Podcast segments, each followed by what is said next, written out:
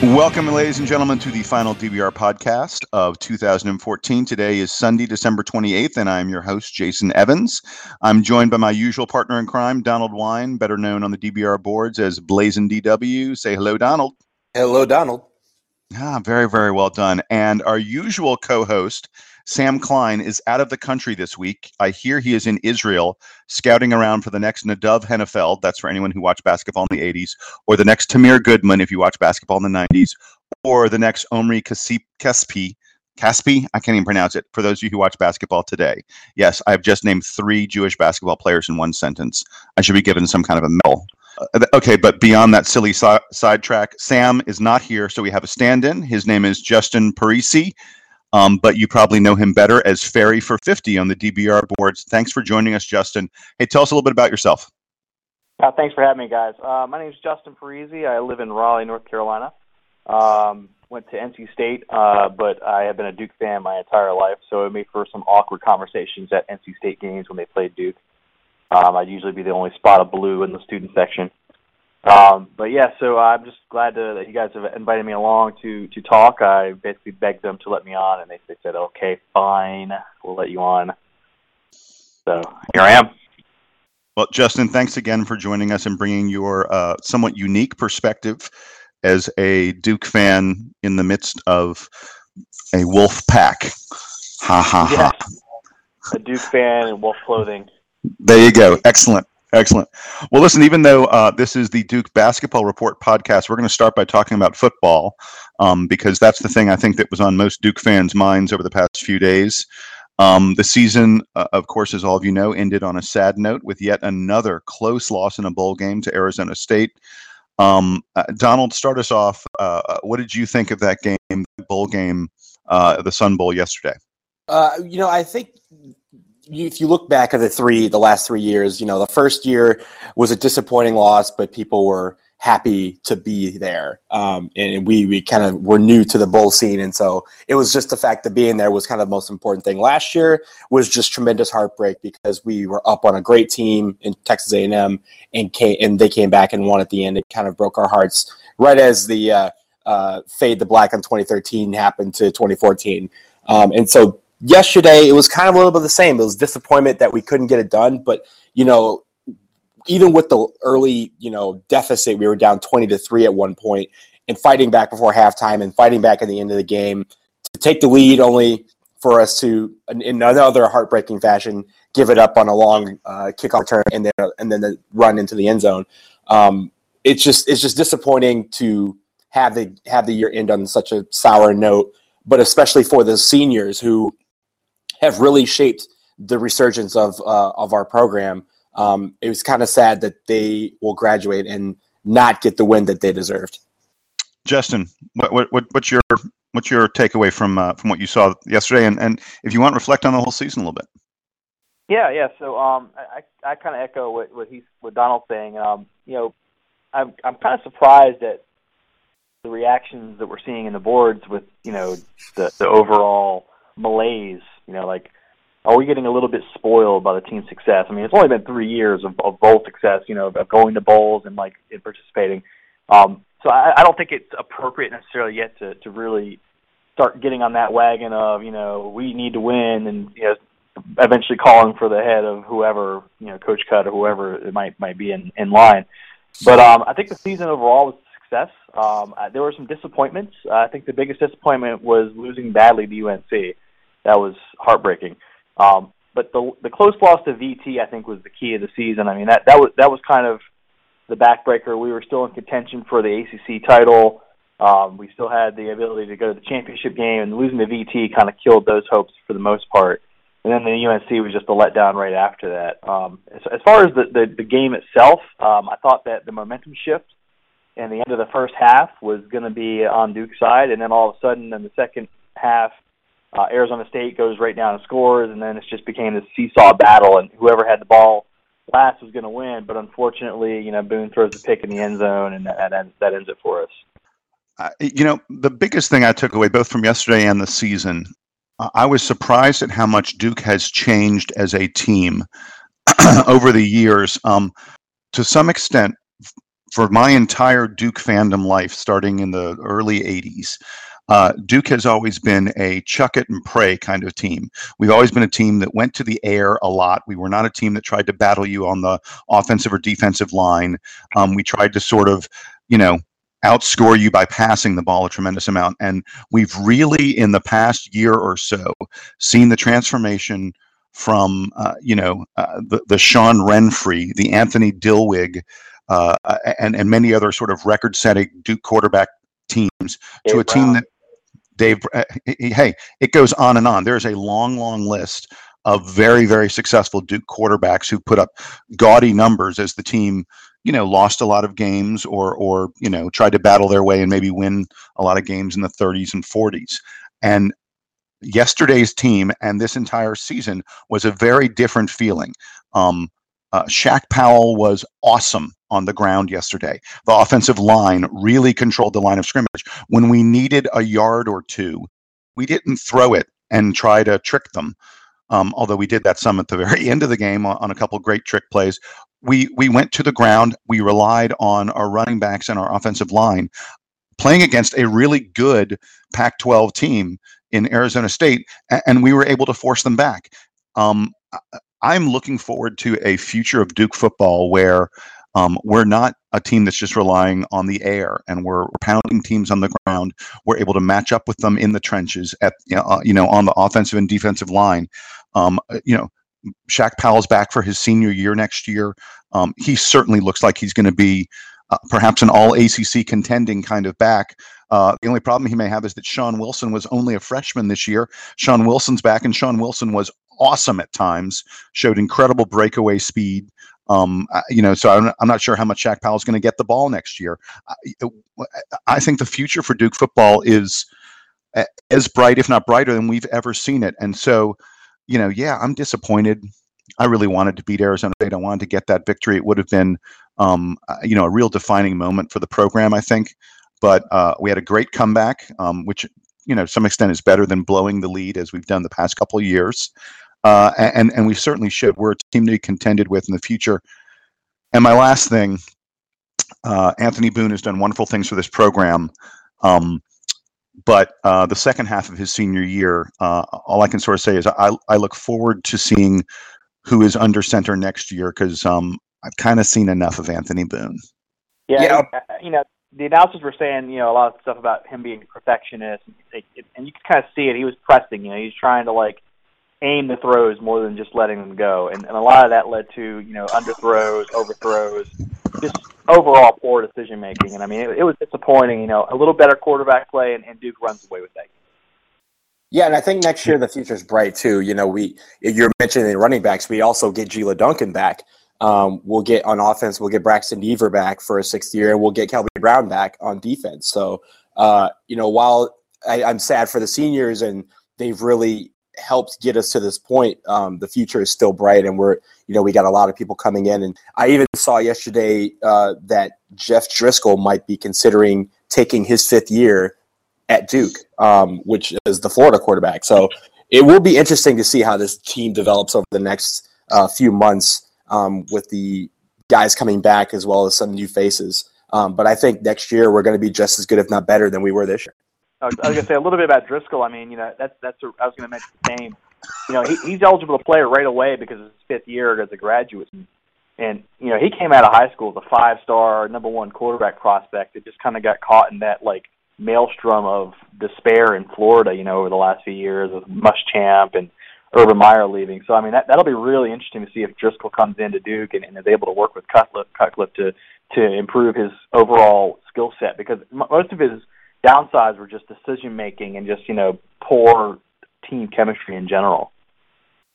Yeah, and and it's been said that he, you know, just destroyed in practice at Florida. That he was great in practice, and then he'd get into games and and have some trouble. And and you have to think that a guy like David Cutcliffe, who is um, such a great quarterback guru with so many pro quarterbacks under his belt, um, might be someone who could turn things around for a guy like Jeff Driskel. That said, even if Driskel if Driskel doesn't come to Duke, we've got some really really strong quarterbacks. Uh, you know, both as recruits and, and guys who've been in the program for a year or two um, you know, learning the system who who are are poised to step in and I think really provide some some balance and stability at that position. Um, it's going to be really interesting in spring practice to see who to see who uh, you know takes the lead. But hey, guys, I, I'm I'm done with football. Uh, the season's over. So let's move on to the season that's really about to get started. Um, basketball is what we're here for. and uh, we've got three games coming up this week. We've, we've been through a stretch for a couple weeks where Duke really hasn't had uh, uh, many games at all with exams and holiday break and things like that. Uh, Toledo, Wofford, and then the start of the ACC wars with Boston College. Uh, I know each one of us is going to focus on one of these opponents. Donald, your assignment, the Toledo Rockets. Tell me a little bit about them. Well, other than them being in Ohio, which is uh, a state that uh, I do not like being from Michigan, um, Toledo has been pretty decent this year. They don't have a great schedule. Um, their major wins have been against teams like Bucknell and Arkansas State and Robert Morris, but uh, they've lost to some decent teams in VCU and Oregon, uh, U of D, uh, the University of Detroit, and Oakland University, who are teams that uh, all four of them could feasibly be in the NCAA tournament uh, this year based on how they're playing so far this year. Um, and it, they they don't shoot well from three point land. I mean, they shoot decently as a team, um, but I think what their main their main deal is they they do put points on the board. They average seventy seven points a game, um, which is pretty high. It's, it's it's about where you know where Duke is actually, um, and they have four players in double figures. Um, Julius Brown being their go-to guy um, at 15.9 points a game. So uh, it's going to be a dis- an interesting test. Um, and that it's a team that is from a you know mid-major conference that can do some damage in the tournament and has uh, produced teams that have done so in the past. Uh, but I think is also a team that we should be able to handle pretty easily. Well done, sir. Well done. Uh, Justin, it is your turn. The second opponent of the week will be the Wofford Terriers. And I'm guessing you know a little bit about them. They had a pretty good game against NC State, didn't they? They did. They did. They actually took out NC State by one. I mean, NC State had that game in the bag, and they just kind of let it go. Um, it remains to be seen whether or not that's Wofford's prominence or NC State's lack of prominence. But you know, that's what we play the season for, right? Um, so the Wofford game's at three on New Year's Eve. Uh, they're Wofford's in the Southern Conference, but that doesn't look like it's a very strong conference. There's teams like Mercer and UNC Greensboro. We all remember Mercer, of course.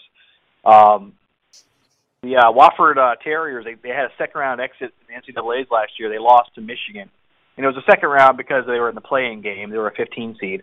Um, they've got tournament history. They're they're they're generally a tournament team. They'll probably be one again this year by way of the conference championship. Probably not as an at-large bid. Um, right now they're 95 in KenPom.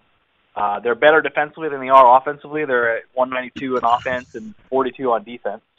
Um, their best win was NC State, which you know NC State's around uh, the 50s in KenPom, but they're they just got completely obliterated by West Virginia. So I mean, this Wofford team, I mean, they may be able to scare some teams, but um, it doesn't look like they're going to be much of a challenge for Duke this week. I mean, they have a common opponent. They both play Presbyterian College. You know, Duke took out Presbyterian by 70 almost. Wofford won by uh, quote unquote only 26, but they they allowed Wofford Wofford allowed uh, Presbyterian score at least you know just one more point than Duke allowed. So if you want to take that as a as a comparison, you know you, you can do that for sure. But I don't think this is going to be much of a, a challenge game for Duke. It's going to be nice to see what um, the reserves are going to be able to do in this game because I feel like they're going to get a lot of time. Um, uh, nice optimistic predictions from both of you guys. Uh, I will uh, I will go go forth with an optimistic prediction um, for our game against BC. Uh, Boston College, uh, it, will be an ACC game. ACC games are always unpredictable. BC has risen up and given Duke tough games in the past, but um, I actually think the BC Eagles are the weakest team that Duke will face this coming week. I think both Toledo and Wofford are better teams than BC is. BC six and four. They have they have absolutely no impressive wins unless you count beating Providence. Um, that's about the most impressive thing they've done. Uh, they've lost to teams like UMass, West Virginia, and USC. They were somewhat close games, those games, but they still were losses. Um, I've I've not been impressed with BC at all this year. They're they're not a particularly good shooting team. They're once again led by Olivier Hanlon, who is a junior. Although if you'd ask me, I would swear he's been there for seven years already. Um, he's averaging 16 points a game. You know, he gets rebounds. Uh, he's leading the team in assists and steals. He's he's unquestionably their best player. He's very very poorly from the perimeter, which you can say that about virtually everyone on the team. Um, uh, you know, uh, one of the guys worth noting, uh, their center is a, a, guy named Dennis Clifford. Uh, he's seven feet one. You know, that's that's big. And uh, always, when you face Duke, one of the first questions you want to ask is, what are they going to do about Big Jah in the middle? Um, because Okafor is a, a force of nature. Um, Clifford will have the assignment of trying to figure out how to stop him. Although I imagine BC will just play a ton of zone and pack it in and sort of hope that Duke doesn't shoot well. But uh, you know, Clifford at seven one could could provide some some trouble for Okafor. Although eh, you know Clifford's not one of these guys who blocks a ton of shots. He he you know averages a little more than one block a game. Uh, you know, and the rest of the BC roster, it, it's a lot of familiar names. There aren't a lot of guys who weren't there last year. Um, again, BC wasn't that good last year. They're not that good this year. I, I, imagine they'll be in the league in you know in the market for a new coach fairly soon. Um, they're they're just a lower tier ACC team, and anything can happen, but I, I have to think that, that this is going to be another game that Duke should win fairly comfortably. It should be a good start to our ACC season. And as long as we're talking about the ACC, um, uh, Justin, uh, you obviously uh, know NC State very well, having gone there. Um, let's talk each of us about a couple ACC teams that maybe we've we've watched a little bit more than usual in the preseason. Give folks a little bit of an ACC preview. And Justin, why don't you start telling us a little bit more about what NC State's season's been like so far? Yeah, sure. Um, so before I start, I mean, what, what do you think the over under is on Clifford fouling out? uh, my bet is uh, over under. I mean, how many minutes is he going to get? I'll be surprised yeah, if he's able minutes? to stay on the floor. Yeah, if he's if he's on the floor more than 27 minutes, I'll be shocked. Yeah, yeah, I, I think I think he's going to get worked pretty good. But um, that said, um, so NC State, you know, I, I, one of the questions we have about NC State is, you know, are they for real? This we from NC State teams. They they start out pretty strong with their record, but that is a lot of it has to do with who they're playing. Um, they play teams like Wofford, which actually took them out this year. So I mean, you know, they're ten and three on the season. They're number four in KenPom. Uh, number 59 in RPI, if you believe in that RPI sort of thing. Their best win was Louisiana Tech, which was a close bubble tournament team last year, but they haven't really beaten anybody else that great other than maybe uh, Tennessee, which Tennessee this year is not Tennessee of last year. Um, they had a bad loss to Wofford. You know, right now it's a bad loss, but maybe down, down the road it'll be a better loss because Wofford might be a tournament team. But it looks bad because they had the game in hand. They lost by one. Um, right now, NC State's essentially a bubble team looking in. You know, they're they're going to have to have some good wins down the stretch in the ACC to be able to get into the to the NCAA tournament this year. Um, and you know, it's starting to the, the clock's starting to tick for Gottfried. You know, I mean, the NC State fan base when they're not taking down Carolina's academic record, they're very impatient with their basketball team. So you know, if they don't see results, and by results I mean you know tournament every year, and you know at least winning a game or two in the tournament, and then once that starts happening, they get spoiled and they want championships but you know they they're not seeing the result. They're going to start you're going to start mutiny. Um, they're not very overwhelming with their size or athleticism. They have an elite shot blocker in BeeJay Anya. Um, last year, Anya was this big, hulking, uh, six foot nine shot blocker who fouled out all the time. Uh, this year, he's gotten that under control. Uh, he's gotten a lot better without, you know, being able to, to defend without fouling. Um, they have Ralston Turner, who's a streaky shooter. He's the X factor. If he's going to go off and score, they're going to probably win. He had a 33 point uh, explosion against Tennessee over on the season. He's, he's uh, averaging 13 and a half points per game, and he's shooting nearly 40% from three. Um, Tyler Lewis transferred out of NC State last year, I guess, to get more playing time elsewhere.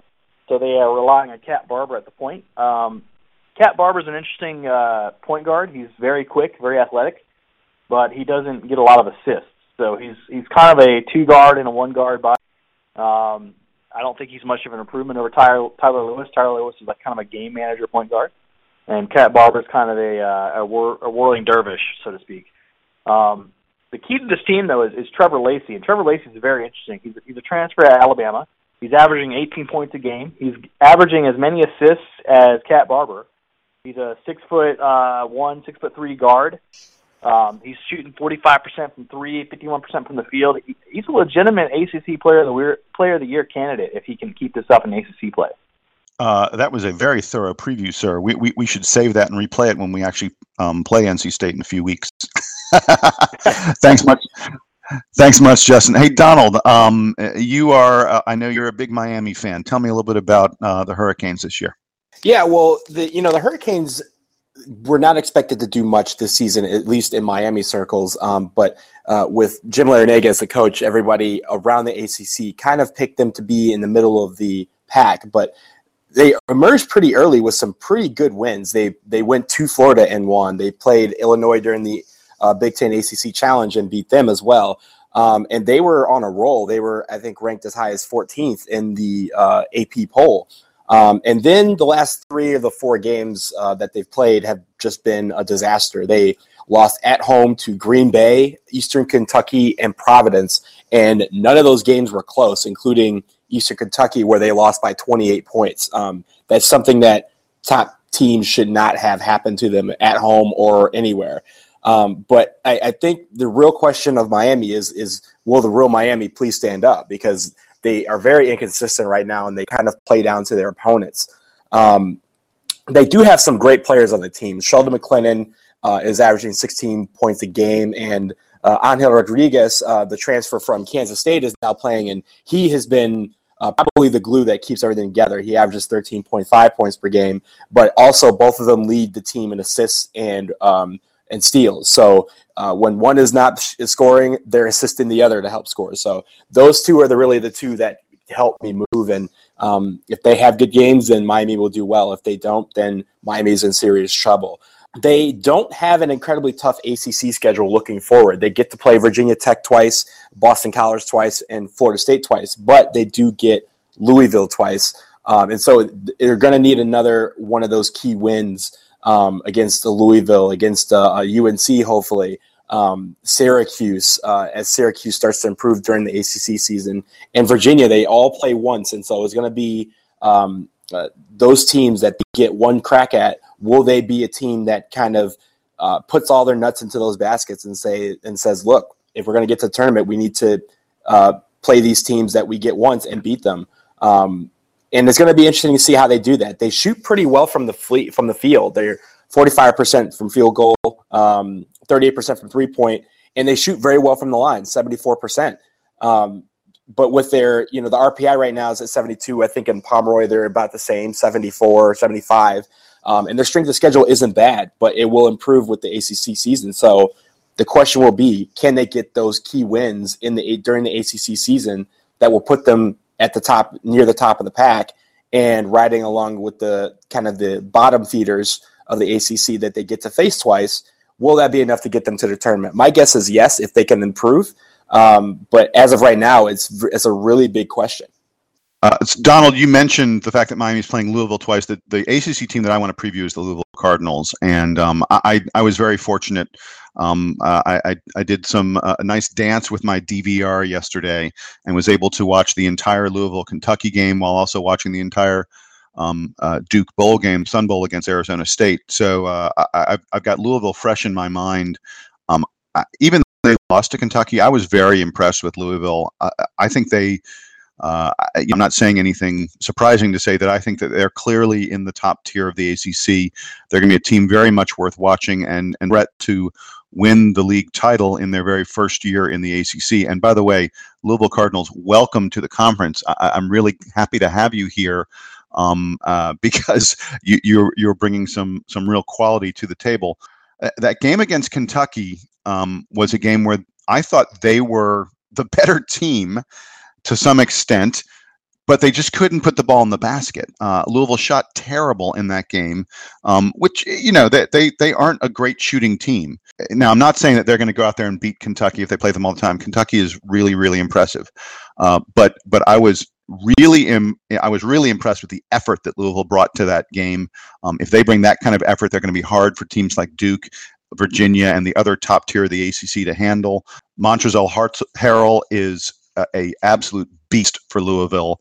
Um, he's another guy who feels like he's been in school forever and a day. Uh, he's terrifying to watch on the floor with with the amount of effort that he puts into his game. Um, and uh, you know, at Duke, uh, he's going to be matched up with Jefferson um, when we play them, and Jefferson's going to have real trouble with that guy because he he is just a force of nature in the paint, um, blocking shots, grabbing rebounds, just making havoc around the basket. Louisville's an incredibly physical team. Uh, Chris Jones and Terry Rozier, their their backcourt are are are, are real. They're not big guards, but they go and they get rebounds because they're so strong.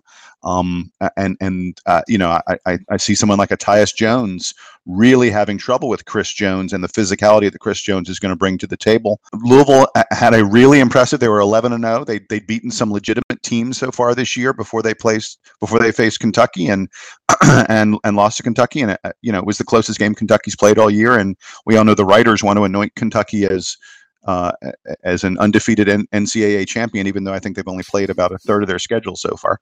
But uh, Louisville, you know, they'd taken out Ohio State by nine. They they beat Minnesota pretty badly. I mean, so they they beat Min- uh, uh, sorry Indiana. They crushed Indiana by 20 points.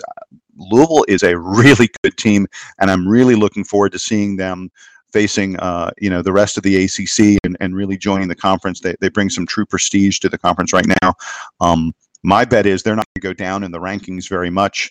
Uh, Ken Pomeroy certainly didn't punish them for for that game uh, against Kentucky. Um, they're going to be up there in the top five, top ten all season long, and uh, you know I absolutely am, am really excited to see Duke play Louisville in a few weeks. Um, uh, to me, they're one of the most exciting teams in the ACC, not named Duke. Okay, so we're done with our ACC preview of the team we all like in the ACC. Um, hey, hey, Donald, I know uh, uh, uh, you you paid special attention this week to the to our question of the week on the DBR bulletin boards, where we asked folks what venue um, other than Cameron they really wanted to go check out. Uh, t- tell us what what you liked best from that thread when people gave us their answers. Yeah, so first off, there was a few consensus uh, picks um, amongst all of the responses. The first, the number one clear consensus was Allen Fieldhouse, um, Phog Allen Fieldhouse in Lawrence, Kansas. Um, also, there was a lot of love for the Palestra in Philly and the Pit in Albuquerque. Um, so a lot of people liking the traditions uh, of those older venues and also just the, the historic traditions that Kansas provides uh, at Allen Fieldhouse. Uh, but there was a couple that I like to shout out, especially. Um, uh, thank you to everybody who submitted um, answers for the podcast question of the week. Um, but the first shout out will go to Bluegrass Devil One. Um, and he right he or she writes I, I'm, I'm sorry i don't know the genders but simply for the unique nature of the experience i would love to see john brown university's toilet paper game at bill george arena and that is a, uh, a tradition where after the first uh, couple points i believe or the ninth point everybody in the crowd throws toilet paper onto the onto the floor. Um, he says the tradition is quite silly, and I suppose the technical foul is potentially damaging to the squad. But videos of the event seem so genuinely gleeful that I want to see it with my own eyes before my time is done. Um, so that is a cool shout out for um, a game that a lot of people probably don't know about, um, but is very is a very quirky tradition. Is really cool to see on TV. The next one, uh, Billy Dat, I, I, I, feel like I shoot, shout out Billy Dat every week uh, because Billy Dat is giving some great responses to these questions. Um, a couple of them that he mentions is uh, Taylor University's annual Silent Night game, um, which is where the crowd remains silent until the home team scores its 10th point, at which the crowd goes berserk and then sings Silent Night, um, which is also another one of those quirky traditions.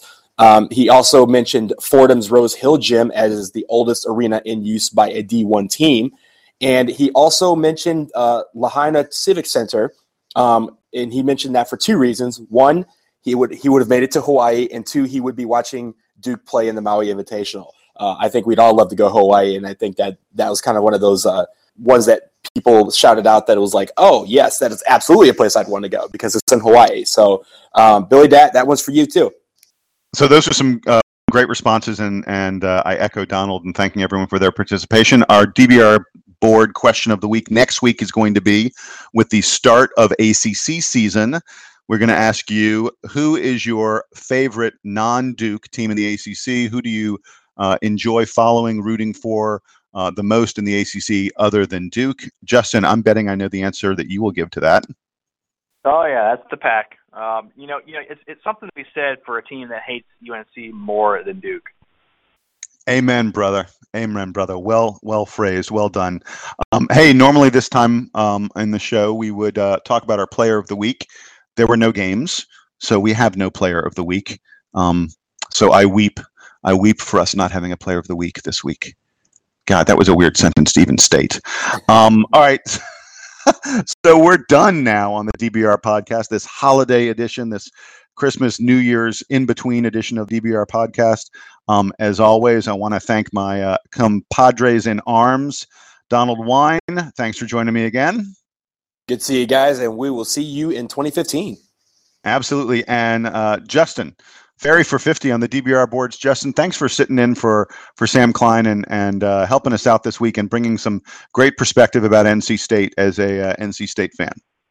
Yep. Thank you guys. Appreciate you having me. No problem, man. We will do it again sometime soon. And ladies and gentlemen, I leave you with the Duke Marching Band.